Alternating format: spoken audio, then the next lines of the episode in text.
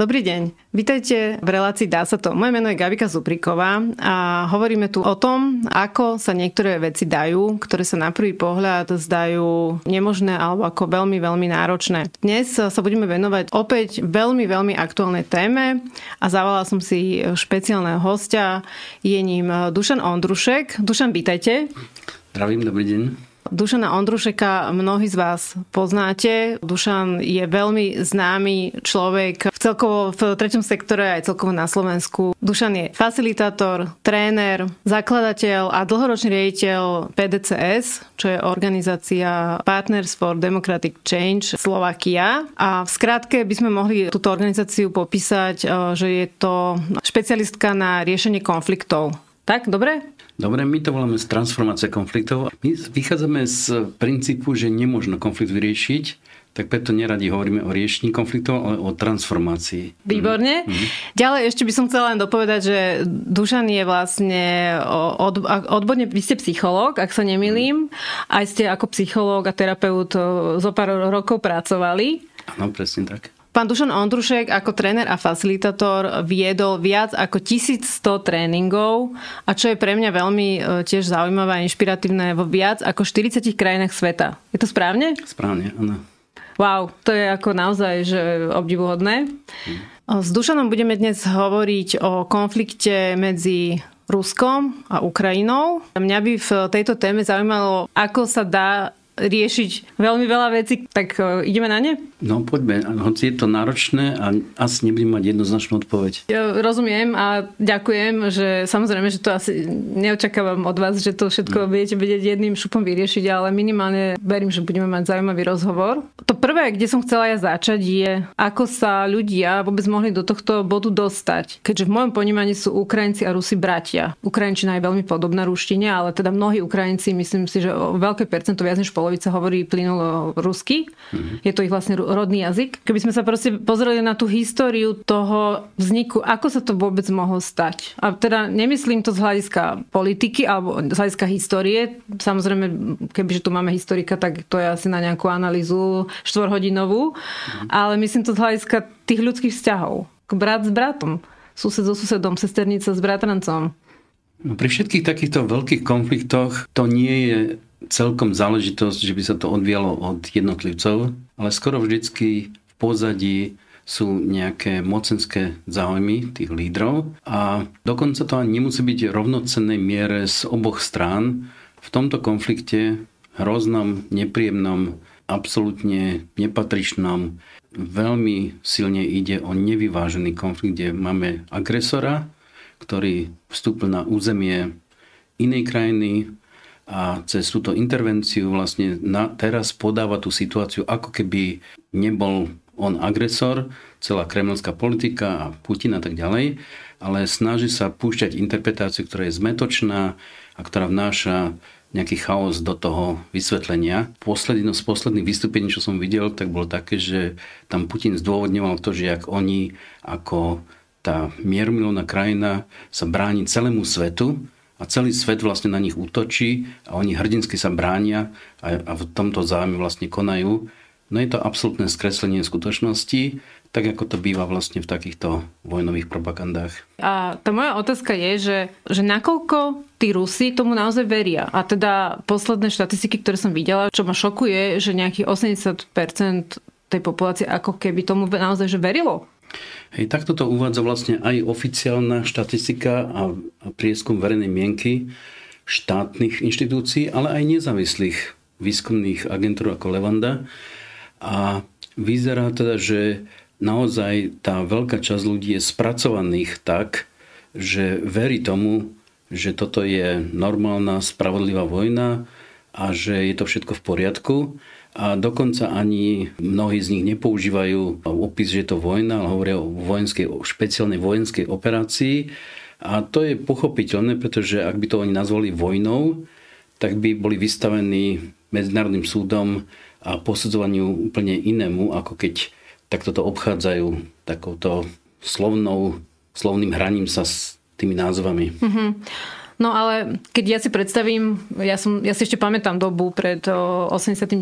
u nás, Mm-hmm. Tiež bola, bol tu nejaký režim, bola tu nejaká propaganda, ale ako keby my väčšinovo, alebo teda minimálne ja som žila v takej spoločnosti, v takom okolí, že väčšinovo sme všetci vedeli, že to je nejaký omyl, že to je zlé a teda, že nejakým spôsobom nás tu len tlačia, že tie médiá vlastne nehovoria pravdu, ale že sme vnímali, že to je zlé. A ako sa tí Rusi mohli dostať do tohto stavu, teda odhľadom do toho, že na nich to pôsobí o mnoho, o mnoho dlhšie celé toto, mm-hmm že oni tomu naozaj veria. To je ten, ako pre mňa je to strašne šokujúce a strašne ma to desí.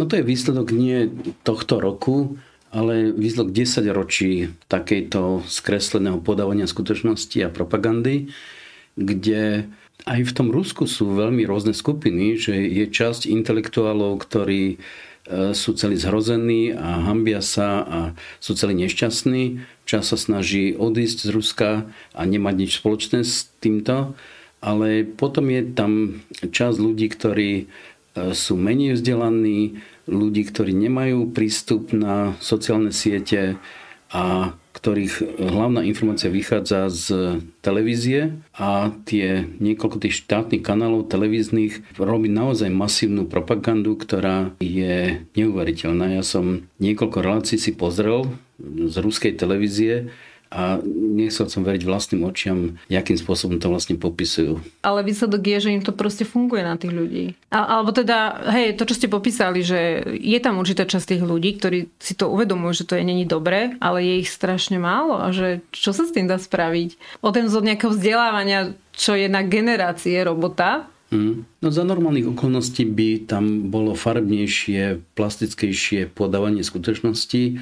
ale tým, že sa podarilo obmedziť tie informačné kanály naozaj takto masívne, tak na veľkú časť ľudí to zabera a naozaj časť tých ľudí objektívne si myslí, že, že celý svet sa spriahol proti ním ale oni majú pravdu a Putin má pravdu a jeho dôvera dokonca vzrástla. Od začiatku vojny Putinovi pribudlo nejakých 6 alebo 7 Tá e, propaganda zatiaľ zabera na väčšinu populácie.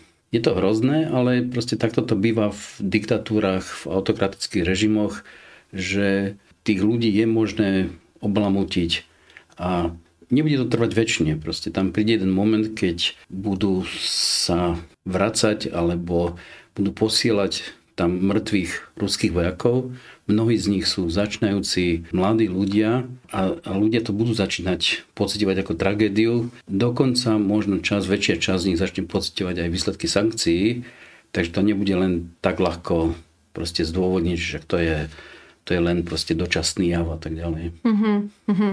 Čiže tu vidíte v tomto nejakú nádej, že toto by mohlo časom vplývať na tú verejnú mienku aby sa to zmenilo celé. Vždy doteraz nakoniec tá pravda sa prejavila, hoci niekedy to trvalo hrozne, hrozne dlho. My vidíme, že boli vojny v Kolumbii a iné občianske vojny, kde to trvalo 70 rokov, než začali sa nachádzať nejaké možnosti mieru.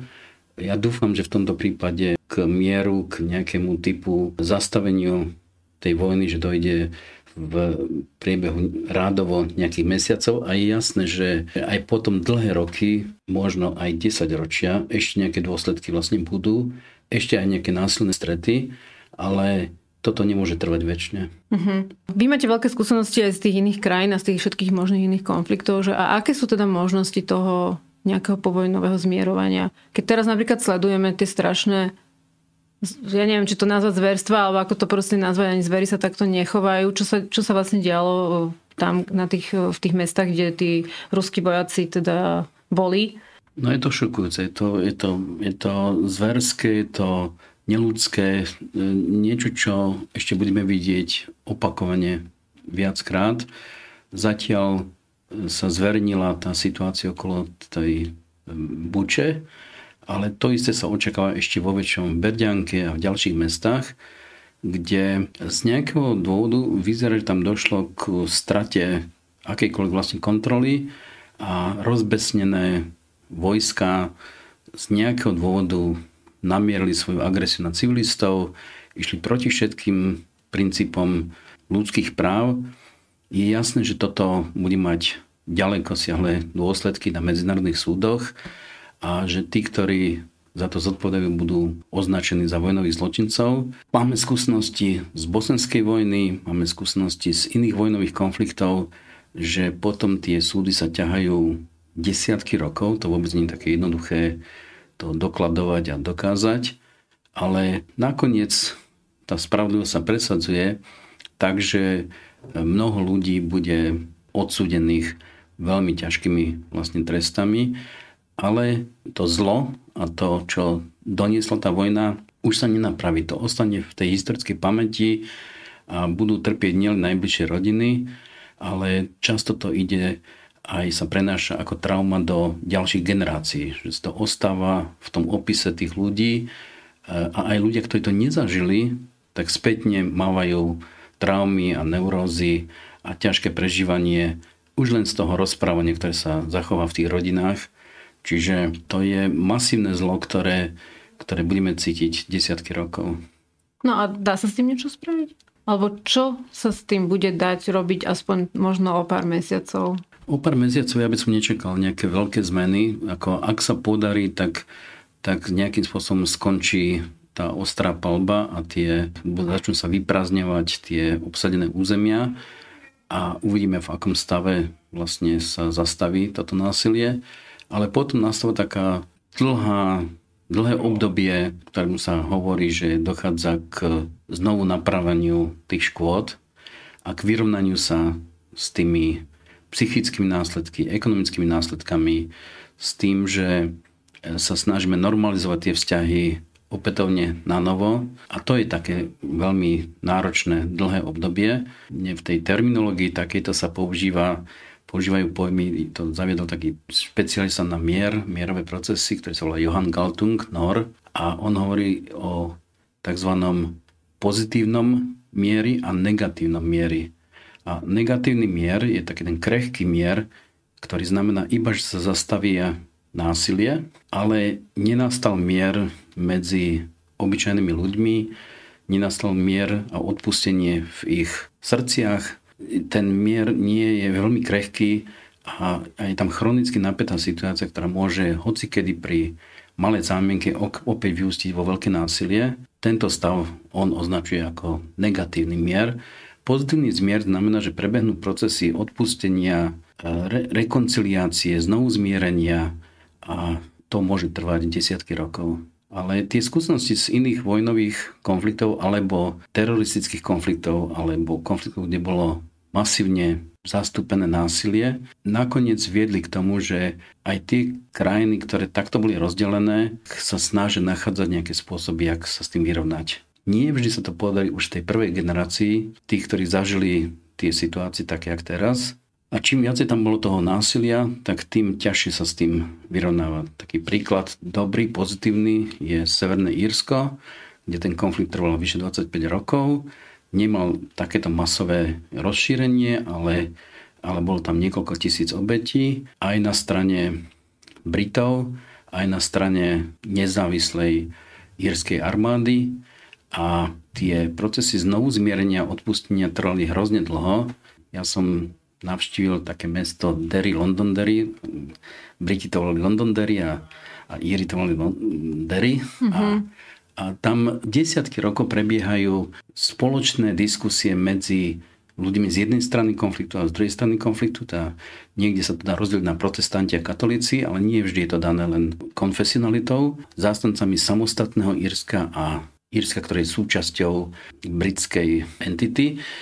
A cez dlhé rozhovory, cez symbolické akty, cez nekonečné dokumentovanie toho, čo všetko sa stalo, postupne sa vlastne zmierujú s tým a, a dochádzajú k tomu, že musíme si odpustiť, lebo došlo k hrozným veciam. Toto je hrozný konflikt, ale je to neporovnateľné s tým, keď je ten konflikt nevyvážený tak, ako to vidíme v tom Rusku a Ukrajine, kde dochádza k jednoznačnej agresii z jednej strany a odpoveď brániť sa z druhej strany. Ak sa tam vyskytujú také veci, ako teraz už zaznamenáme už teraz, znásilnenia, týranie detí, dokumentované zabíjanie, tak to sa veľmi ťažko odpúšťa. S tým sa, to sa nedá zmieriť sa s tým za niekoľko rokov. To, to bude dlhoročná história než e, sa vlastne s tým nejak vyrovnajú. Ale dá sa to? Dá sa to vôbec? Máte takú skúsenosť, že, že ste to zažili, že sa to dá, hej? Po dlhých rokoch dochádza k situácii, že, že hlavne tá ďalšia generácia, ktorá už priamo nezažila to násilie, tak tá dokáže s tým lepšie vlastne fungovať.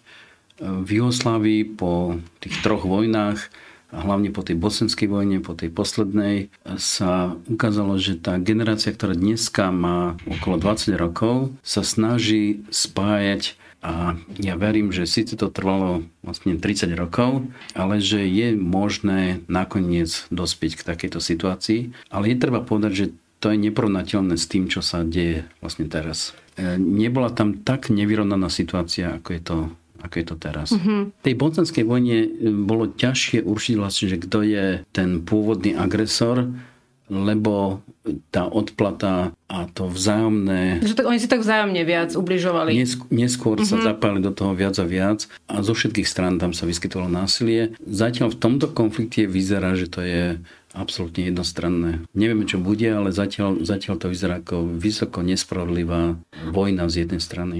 A čo je na tom pre mňa také veľmi desivé, že na jednej strane je to takto ako v realite, že mm. je to veľmi nespravodlivé, ako jeden je útočník, druhý je obeď. A zároveň ten útočník, oni si myslia, že oni sú tá obeď. To je šialené. No to je vojnová propaganda, ktorá vždycky je prítomná, ale v tomto prípade presahuje všetky medze, že proste tak necitlivým, ignorantským spôsobom povedať, že to si nainštalovali Ukrajinci sami a že to nie sú vlastne obete, lebo to sú sfalšované proste obrazy a, a filmy a tak ďalej. To naozaj sa nevidí len tak často, že až takýto spôsob ťažkej manipulácie a surového prekrúcania tej pravdy to Myslím, že s tým sa budú vyrovnávať proste ďalšie, ďalšie generácie, ktoré nejakým spôsobom sa k tomu budú musieť prihlásiť. Hej, a navyše teda v dnešnej dobe, keď sa všetko dá vlastne zachytiť na mobil a máme tých svedectiev strašne veľa, už neporovnateľne viac napríklad ako v tej Juhoslávii.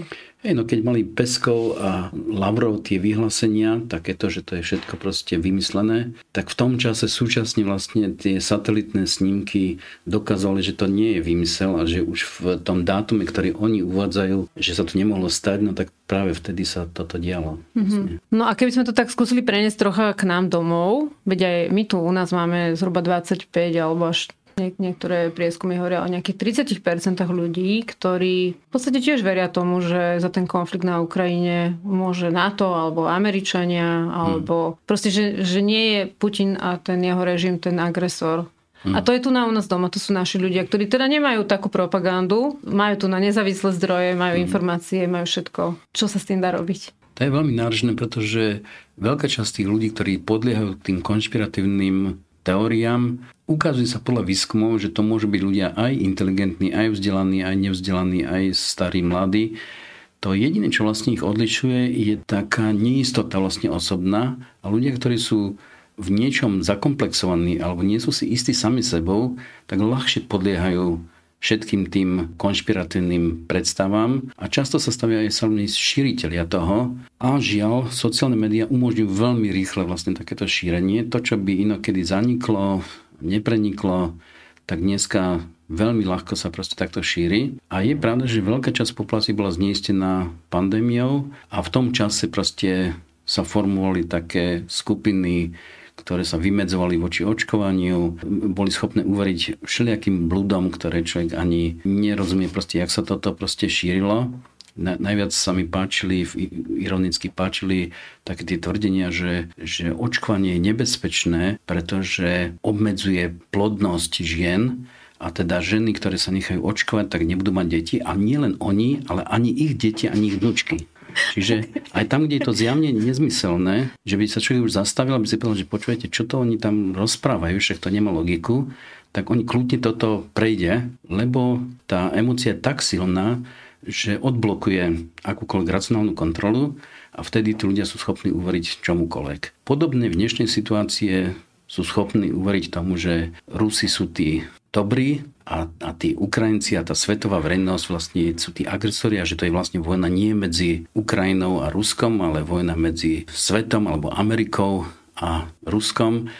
A to ja vidím, že sa deje hlavne u ľudí, ktorí majú sklon k tomu konšpiratívnemu mysleniu. Všetky výskumy ukázali, že tí, ktorí, ľudia, ktorí sú schopní uveriť nejakému typu konšpirácie, tak veľmi ľahko potom uveria aj ďalším konšpiráciám. Takže keď sa robili nejaké prieskumy, tak sa zistilo, že ľudia, ktorí neveria, že človek sa dostal na mesiac a tvrdia, že to bolo celé sfalšované a že to boli nahrané umelé vlastne zábery, ktoré sa nikdy nestali, tak to sú tí istí ľudia, ktorí sú schopní veriť, že existujú nejaké chemtrails alebo nejaké iné nezmysly a kľudne to šíria ďalej, ako by sa nechumelilo. No a viem, že to je teda asi veľmi ťažká otázka a možno mi na ňu aj neodpoviete, ale dá sa s tým niečo robiť?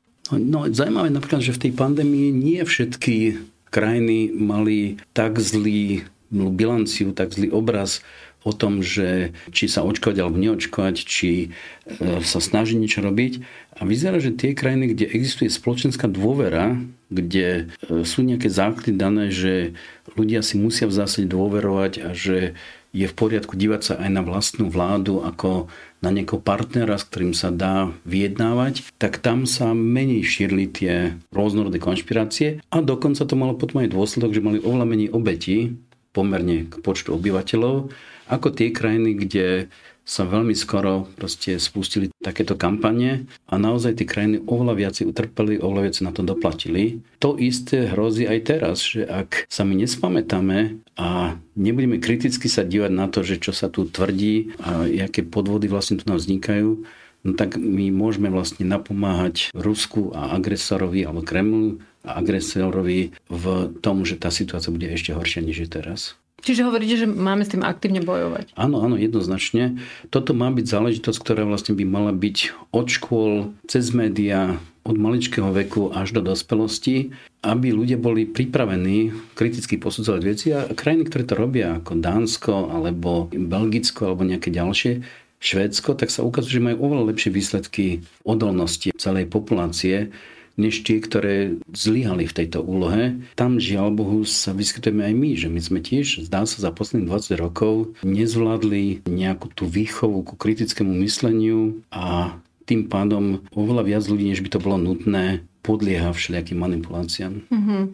A ešte ma zaujíma, že a v čom sme my zlyhali? A my, myslím teraz aj my ako Slováci, my ako nejaká celá občianská slobodná spoločnosť alebo ako keď sa radíme, že celý západ, v čom sme zlyhali v nejakej prevencii? Nesme tak trocha aj my nejakí takí spoluvinníci toho celého? No nikdy nie je iba jeden vlastne spolník. Všetci niečom zodpovedáme za to. Tie miesta, kde ja vidím ako slabé miesta, tak je určite vzdelávací systém a školstvo. Tej príprave žiakov a študentov, my sme necelkom zvládli to, že mnohí učitelia, kde by sa očakávalo, že sú to ľudia, ktorí majú nezávislejšie vlastne myslenie, mnohí z nich sú sami šíritelia rôznorodých konšpirácií. Mnohí z nich sú sympatizanti Ruska, ale to by nevadilo, ale, ale tej kremelskej vlastne politiky autoritatívnej, lebo má pocit, že to je väčšia istota a že je to taká jednoznačnejšia čierno-biela pravda, než zvládať tú veľmi farebnú, komplexnú skutočnosť, ktorú ani niektorí z nich nezvládajú a potom ani tie deti, tí žiaci tiež nevedia, čo s tým majú vlastne robiť. Rozumiem.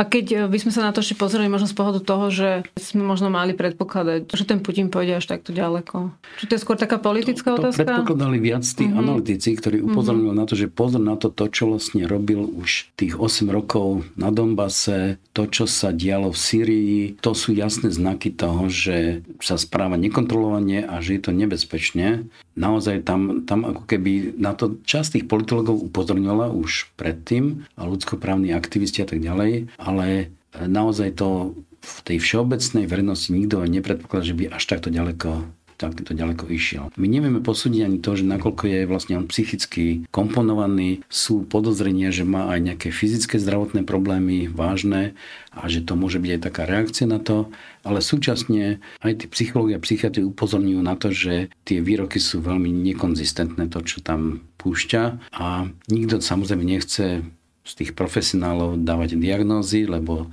to sa nepatrí na diálku dávať diagnózy, ale my cítime, že tie úvahy a to videnie sveta nie je celkom nezávislé a zdravé. No hej, ale že možno, že sme sa v takej tej nejakej našej pohodlnosti a v tom nejakom takom relatívne bezpečnom a relatívne ekonomicky zabezpečenom živote, že sme sa mhm. nechceli týmto zaoberať, nechceli sme myslieť na tú hrozbu Ruska, nechceli sme to riešiť, nechceli sme si vlastný komfort nejako znižovať. Mm-hmm. Kupovali sme od nich ten plyn, posielali sme im tam tie milióny a vlastne sme mu s týmto celým pomohli to pripraviť.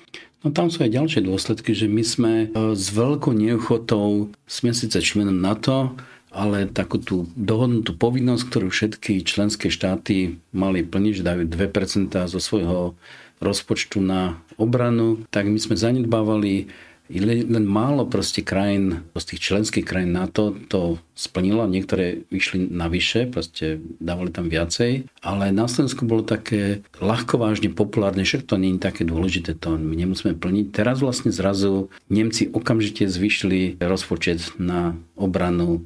Aj ostatné štáty teraz už rozumejú veľmi jednoznačne, že, že my musíme myslieť aj na to, že musíme vraziť do toho nejaké peniaze, pretože ide o našu existenciu. A myslím, že toto je skúsenosť, ktorá je bolestná a, a v niečom užitočná.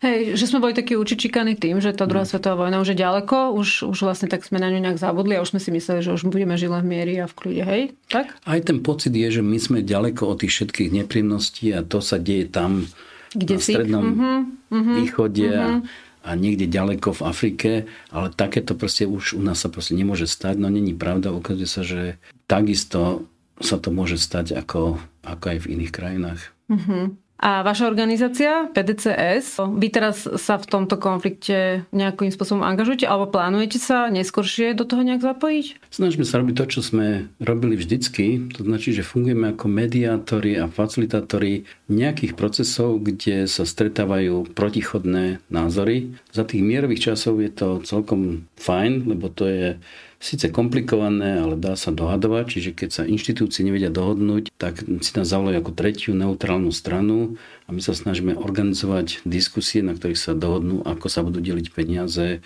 ako postupovať pri nejakých veľkých zmenách v rámci ministerských alebo iných ministerského fungovania.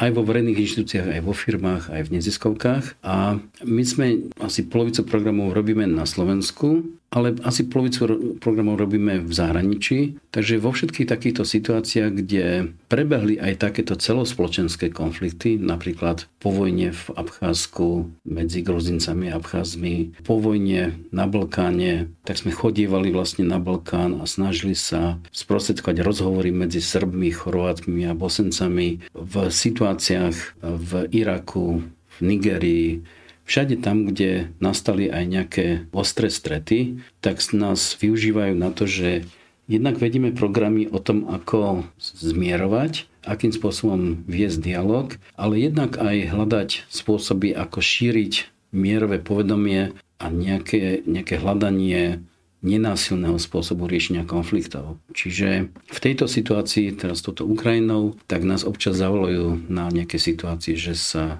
ukrajinskí a ruskí študenti na našich školách nevedia dohadovať a hľadáme nejaké spôsoby aj s učiteľmi alebo psychologmi, čo na tých školách sa dá vlastne robiť. Aha. Alebo v nejakých situáciách, keď sú rôzne názory na to, ako postupovať, tak nás zavolajú ako facilitátorov, aby sme pomohli nejaké strategické rozhodovania dosiahnuť o tom, jak sa má vlastne postupovať.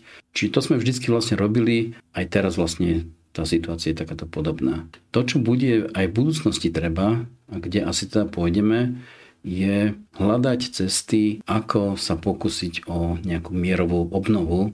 Keď skončí vojna, to už jedno, či to bude tento rok alebo o niekoľko rokov, tak nás čaká jedna obrovská úloha v Ukrajine pokúsiť sa znovu vybudovať spoločnosť a budú veľké programy obnovy, ktoré budú z veľkej časti financované z Európskej únie, ale aj z celého sveta, kde bude treba sa pokúsiť znovu navratiť, postaviť znovu domy, obnoviť školy, obnoviť Tú infraštruktúru, áno, to je jedna vec. Áno. Ale, ale uh-huh. druhá vec, oveľa ťažšia, oveľa dôležitejšia, je nastoliť, skončiť nenávisť a a naučiť sa rozprávať s tými ľuďmi, ktorí boli na druhej strane a ktorých vnímame, tá, každá tá strana ich vníma ako tých nepriateľov a to, to bude oveľa ťažšia vlastne úloha naučiť sa rozprávať s tými ľuďmi, ktorých sme my vnímali ako jednoznačných nepriateľov a pochopiť, že možno, že tí ľudia samotní, tí obyčajní vojaci a obyčajní civilovia nie sú tí najväčší nepriatelia, že tí nepriatelia sú tí, ktorí rozputali túto vojnu a že tam by mohlo smerovať tá celá nenávisť a pohrdanie, ale nemali by sme začať nenávidieť ja neviem čo, Rusov, všetkých, uh-huh. všetkých uh-huh. pretože časť z nich sú takisto obete.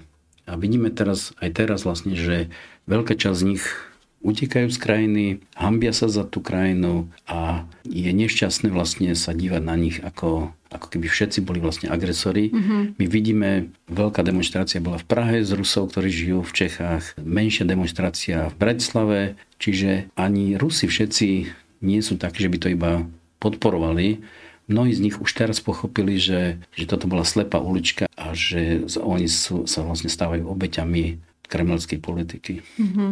Ten spôsob, ako dojsť ku zmiereniu, to je jedna mimoriadne dlhá cesta, vlastne, ktorá sa nedá preskočiť a treba počítať s tým, že to bude trvať desiatky rokov. Mm-hmm. Možno, možno súčasťou toho je aj odsúdenie nejakých konkrétnych, naozaj, naozaj že zločinov, hej, lebo tak presne aj v tej armáde boli nejakí chlapci, ktorí sa tam ocitli ani nevedeli, kde sú, ani nevedeli, prečo tam sú, ani nevedeli vôbec, že sú vo vojne a že sú v Ukrajine. Tak asi to je iný prípad vojaka ako nejaký vojak, ktorý tam naozaj robí nejaké, nejaké strašno, strašnosti v nejakých mestách a, a zabíja tam. A mnohí, mnohí z nich zabíjali, teda niekedy je to na rozkaz, lebo sa neodvážili postaviť sa vlastne proti tomu ale niekedy sú v tom ako keby nevinne, to značí len, len majú smolu, že uverili alebo že sa nedostatočne zbúrli proti ľuďom, ktorí vlastne takto to vyostrili.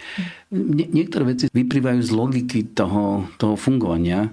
Ja, ja si pamätám, že pred, ja neviem koľko to už je, to, to bude 40 rokov možno, kedy, keď ja som bol na vojne, ako na ten rok ako absolventský, keďže som bol ako ten vysokoškolák, tak vlastne som bol veliteľ čaty, čatar absolvent. Keď sa robili tie cvičenia, tak si pamätám, že väčšinou to bolo taká trapná sranda. Vlastne, že tam nešlo oveľa, ani sme nepočítali s tým, že by niekedy v živote mohlo dojsť k nejakej vojne naozaj.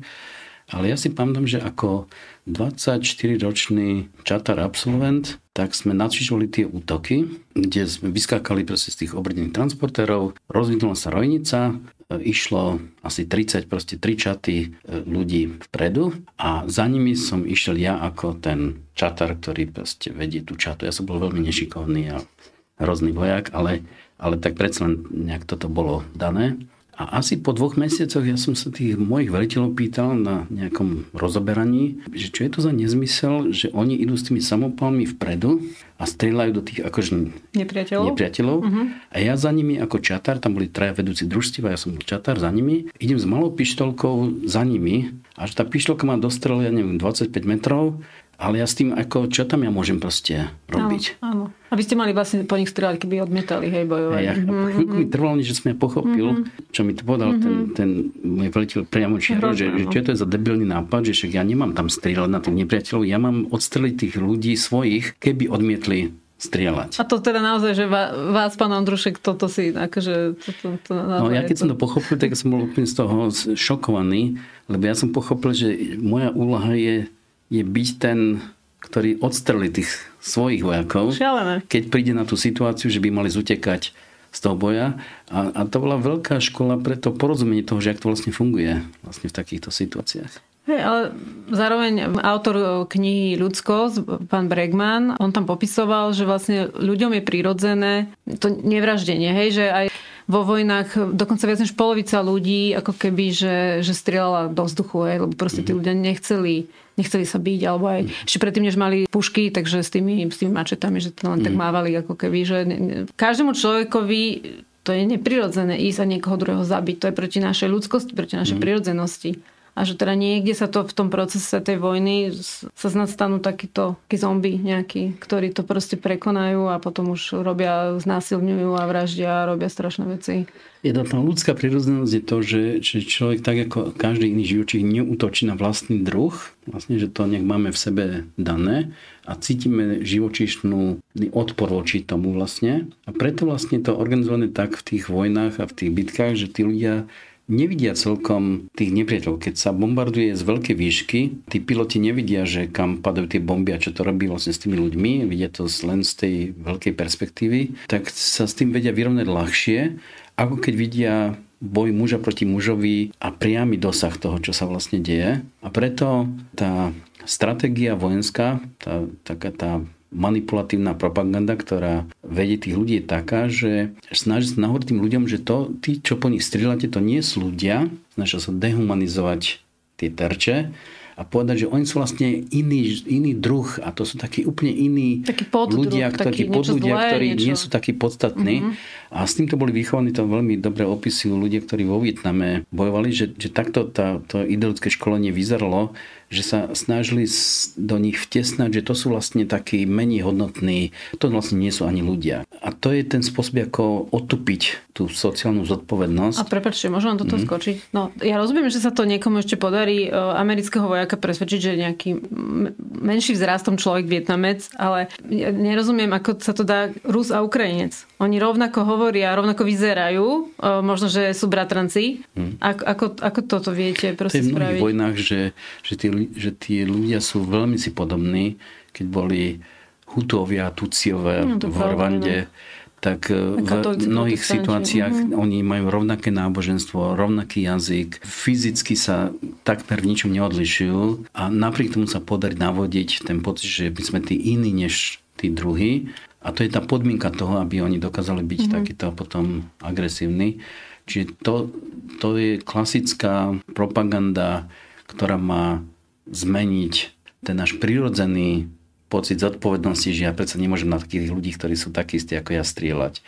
Na to sú tí vojenskí ideológie najviac agresívni, keď niekto proste šíri to povedím, že oni sú takí istí vlastne ako my. Uh-huh. A potom ešte, že kde je tá hranica medzi tým, že áno, veď ja rozumiem, že keď hodím proste z lietadla bombu a ako hej, že nezamýšľam sa nad tým, že na koho tá bomba dopadne, to je také, to je to odľudštené a že tá mm. bomba síce zabije veľa ľudí, ale tak ja som iba stlačil tlačítko a iba som hodil bombu a odletel som preč, hej. Ale to, keď idem s násilním ženu a nechám jej dieťa, aby sa na to pozeralo, to sa kde, čo stane v človeku, že tak to, to není od humany. To je, to je úplne, že on je pri tom, on to vie.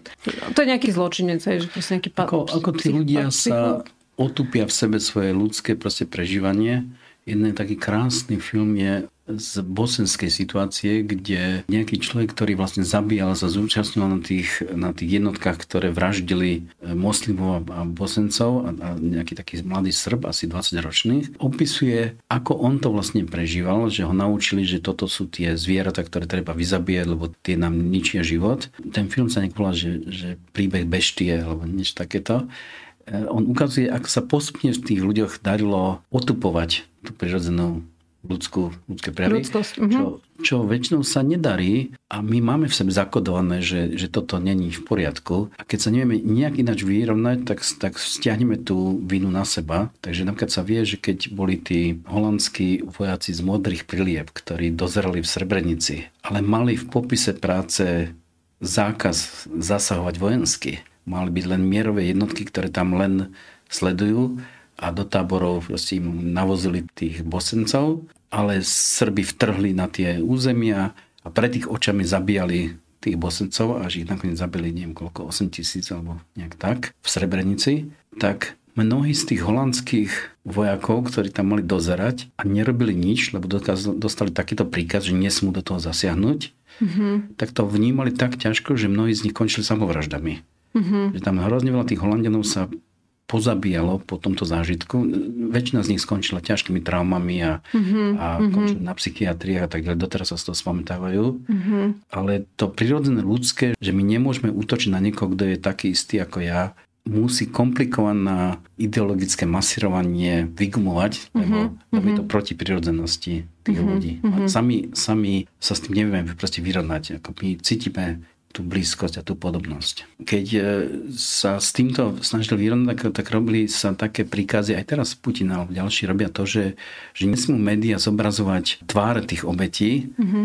aby bolo možné rozprávať o nejakých anonimných tam nepriateľov, mm-hmm, nepriateľov mm-hmm, a tak mhm. ďalej. Mm-hmm. A aby tí ľudia nevideli v nich ľudí. bežných ľudí, mm-hmm. Ako s, ktorými, mm-hmm. s ktorými prirodzene empatizujeme tak toto funguje ako vojnová propaganda. Mm-hmm.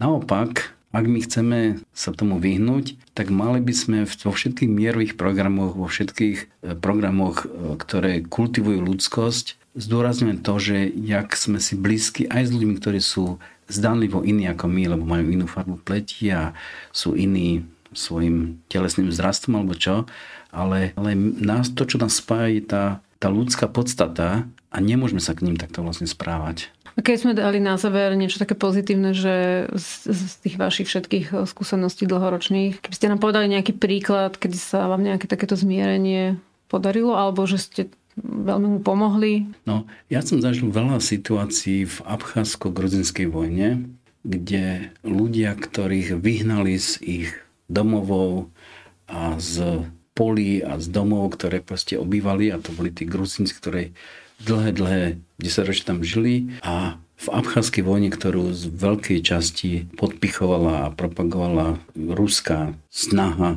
o to rozdeliť vlastne tých predstaviteľov jednej a druhej strany, tak mnohí z nich dlhé roky sa snažili s tým vyrovnať a odpustiť a, a nejakým spôsobom sa sa prepracovať k tomu, že nemôžeme ich takto vlastne vidieť. A mnohí z nich po rokoch vlastne hovoria, že áno, bolo to nespravodlivé, ale my nepomôžeme tým, ktorí sú zabití a tým, ktorí vlastne prišli o všetky vlastne majetky. Musíme vlastne žiť ďalej a musíme proste neoplácať to tým istým. A tie dlhodobé programy, ktoré boli na tom postavené, že boli tam dialógy a pokusy o diskusie z tých oboch strán, tak tie vlastne celkom celkom pomáhali. To, čo ja som videl v oveľa väčšej miere, čo, čo fungovalo, boli naozaj tie pokusy dávať dokopy po bosenskej vojne Srbov, Chorvatov a Bosencov.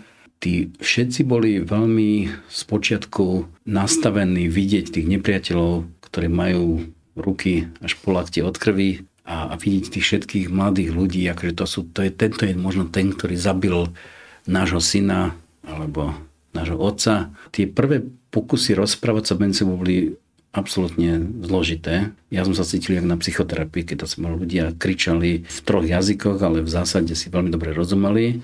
Až po situácie, kde oni dokázali po nejakom čase pochopiť, že my všetci sme obete.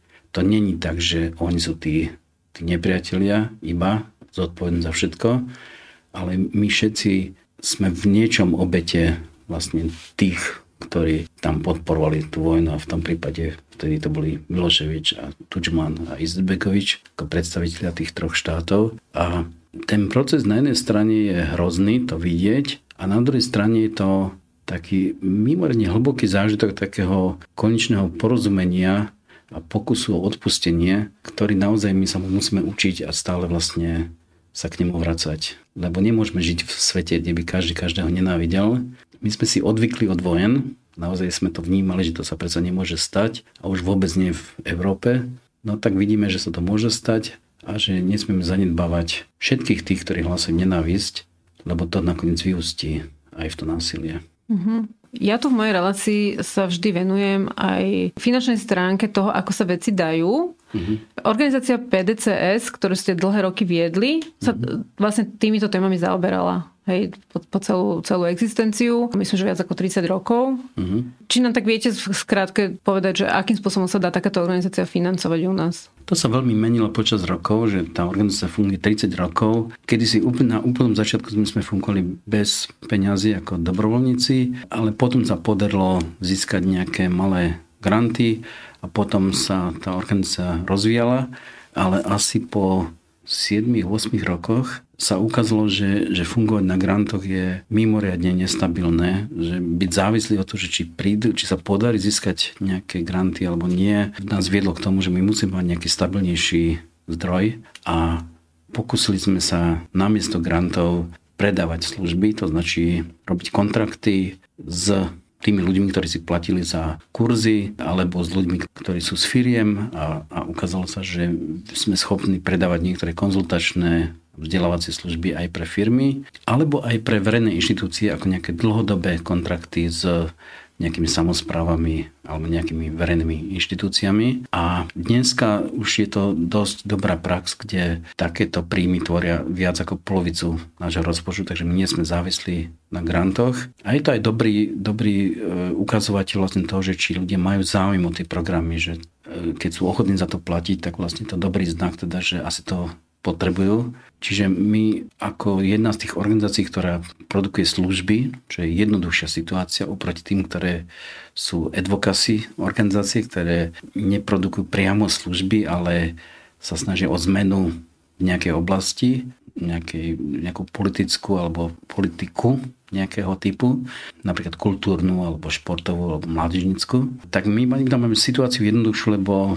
to, čo ponúkame, tie dlhodobé konzultácie, vzdelávanie, knižky, tak sa dá, dá sa predávať. Akorát si musíme dávať pozor, aby sme to držali v rámci tej misie, ktorú máme, aby sme nestali sa firmou v zmysle, že čokoľvek, čo za čo zaplatia, tak by sme vlastne robili. To nám našťastie nehrozil. Čiže my žijeme proste takto, že v niečom sa podobáme na firmu a v niečom veľmi silne robíme veci, ktoré súvisia s misiou, s poslaním. Stále, stále asi 30% aktivity je taká, ktorá je zaplatená, robíme to preto, lebo si myslíme, že to je veľmi treba a je to náročné si to proste udržať, ale... No, darí sa vám to už 30 rokov.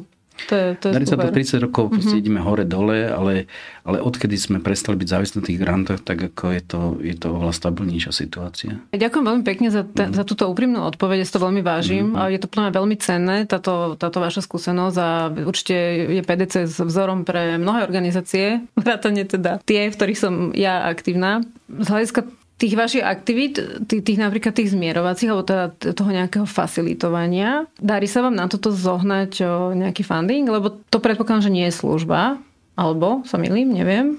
Je to tiež služba, ale niekedy sa to platí nepriamo vlastne. To značí, že keď je to cez podobu, že to má podobu nejakej konferencie, cez ktorú sa nejaké strany stretávajú mm-hmm. a mhm. vyjednávajú, tak my zháňame možnosť zaplatiť náklady na tú konferenciu. To znamená, mm-hmm. aby mohli ľudia docestovať, aby mohli tam predspať, aby mali nejaké pokryté nejaké náklady. Ak je to nejaká záležitosť, ktorá je súčasťou nejakej väčšej iniciatívy, napríklad verejnej, že, že zapada to do nejakého programu nejakého ministerstva alebo nejakého mesta, tak sa snažíme tam fungovať takto. Čiže ja neviem, keď robíme nejaké jednania medzi policiou, samozprávou a štátom o tom, ako zabezpečiť nejaké, nejaké programy v rámci nejakého mesta, mm-hmm. aby existovali nejaké štruktúry. No tak ako prispieva aj to mesto, aj to ministerstvo a v niektorých prípadoch sa nájde aj nejaký grant, ale to nikdy nie sú, to nikdy nie sú také aktivity, ktoré by priniesli nejaké peniaze, to ledva, ledva pokrie tie, tie náklady. Jasné, jasné. Veď preto som sa na to pýtala, že, že či vôbec sa to dá nejakým spôsobom ufinancovať. Hej, úplne rozumiem tej vašej odpovedi. Dá, dá sa ufinancovať také, ktoré sú priamo použiteľné. Čiže ja neviem čo, keď urobíme nejaký kurz o tom, ako robiť nejaký management alebo time management pre nejakých manažerov, no tak tí manažeri sú schopní si to zaplatiť, lebo mm-hmm. cítia to ako potrebu. Keď vydáme nejakú knižku, no tak si ju kúpia, ale tie, na, tie knižky na tom malom slovenskom trhu takmer nikdy ledva, ledva sa zaplatia. Že mm-hmm. to je také, že... A napríklad vy, keď facilitujete tieto konflikty, napríklad medzi tým Gruzinskom a tým Abcházskom, vy to aj priamo robíte a vy zároveň robíte to, že učíte iné organizácie nejaké lokálne toto robiť? Je to v rámci tej istej aktivity, ale robíme aj akcie uh-huh. vzdelávacie, uh-huh. kde učíme aj na univerzitách, uh-huh. aj na e, nejakých iných vzdelávacích aktivitách, ale aj súčasne na niekedy zavolili priamo na intervenciu, že chcú, aby sa, sa dohodnúť a potrebujú nezávislého mediátora alebo facilitátora, ktorý vie zorganizovať tie diskusie a za to tá inštitúcia zaplatí. Mm-hmm. A tam potom je asi nejaký medzinárodný funding, predpokladám. V niektorých programoch je, je to medzinárodná inštitúcia a, mm-hmm. a odohráva sa to proste v tej krajine mm-hmm. a v niektorých sa to deje na Slovensku. Jasné, jasné. No zaujímavé. Veľmi pekne vám ďakujem. Mm, ne, nevidím na tom nič nejaké zvláštne, pretože všetky veci, ktoré sa dejú, tak sú v výročných správach všetky rozpočty, všetky veci sú k nahliadnutiu, lebo chceme byť transparentní a je to to najlepšie, čo sa dá aj robiť, že absolútne otvorene o tom reportovať. Hej, preto sa to aj snažím ja tu na prinašať tiež zároveň, mm. lebo tiež si myslím, že to je dôležité. Mm-hmm. Že čo nám to tak ešte nezaznelo, čo by sme tak ešte dodali? My sme hovorili väčšinou o reakcii na nejaké situácii, ale tak ako v iných aktivitách aj tu na tá prevencia je oveľa, oveľa dôležitejšia ako len reagovanie na to, čo už sa stalo. Čiže všetky programy, ktoré od malička pracujú s mládežou, s dospelými ľuďmi, s inštitúciami, aj keď sú menej populárne ako to, keď sa zasahuje do nejakej situácie, tak sú oveľa dôležitejšie. To značí, že my naozaj musíme myslieť na to, aby sa nerobili jednotlivé akcie v zmysle, že len reagujeme na to, čo sa stalo, ale aby sa menili systémy, to značí menila kultúra a praktiky v nejakých inštitúciách, tak, aby to, aby to vydržalo, aby sa to prejavilo mhm. dlhodobo a to predchádzanie tým situáciám, podobne ako v zdravotníctve, podobne ako v nejakých iných pokusoch výchovných alebo iných, to predchádzanie je menej atraktívne, ale je oveľa dôležitejšie ako ten momentálny jednorazový zásah. Mm-hmm. Hej, hej, myslím, že to je celkom pochopiteľné. A vedeli by ste uvieť nejaký príklad na to? Teraz, keď je takáto situácia, že zrazu je tu nejaká invázia v susednom štáte, zrazu prichádzajú kvanta utečencov, tak e, my veľmi dobre vieme povedať, že no keby sme mali tie mechanizmy, že by sme mali proste prípravné krízové plány, tak by sme to lepšie vedeli proste zvládať. A je úžasné a fantastické, ako to tí ľudia nepripravene zvládajú a jak sa obetujú hlavne tie neziskovky na hraniciach a iné, ktoré sa vrhajú do tých programov ale v nejakej situácii, keď ten problém už je veľmi veľký, tak my potrebujeme vlastne, aby sa angažoval aj štát a potrebujeme, aby sa angažoval nielen potom, ale aby, aby vypracoval a mal pripravené mechanizmy, ako reagovať v takýchto situáciách. A to je jedno, či to bude pandémia, alebo vojnový konflikt, alebo klimatická nejaká starosť. My potrebujeme oveľa viacej energie venovať do preventívnych programov a do do prípravy na, na krízové situácie. Takže posilňovanie odolnosti, rezilienčné programy, všetko to bude mimoriadne aktuálne v najbližších rokoch a my hovoríme o tých obrovských nepríjemných situáciách, ktorým, ktorým čelíme, ako je pandémia, ako je situácia s migrantami a tichučko nehovoríme o tom, čo nás čaká a to sú všetky veci spojené s klimatickými zmenami a tie možno budú mať ešte oveľa väčšie dôsledky, ako mala pandémia alebo intervencia vojenská, ktorú, ktoré sme svedkami.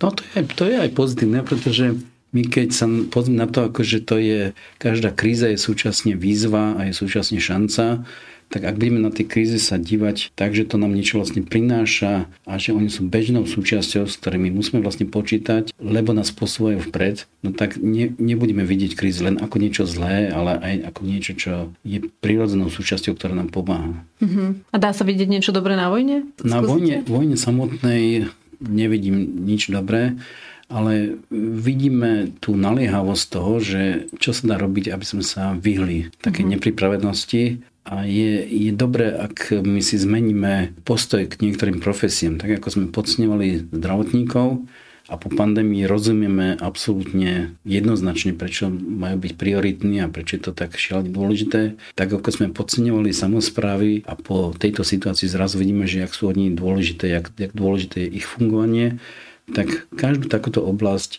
vieme oveľa lepšie vlastne kvalifikovanejšie rozvíjať väčšinou to znie tak neatraktívne, že na čo rozvíjať niečo, kde není problém, no on bude ten problém, čiže my by sme mali sa naučiť myslieť dopredu a nielen reagovať. Uh-huh.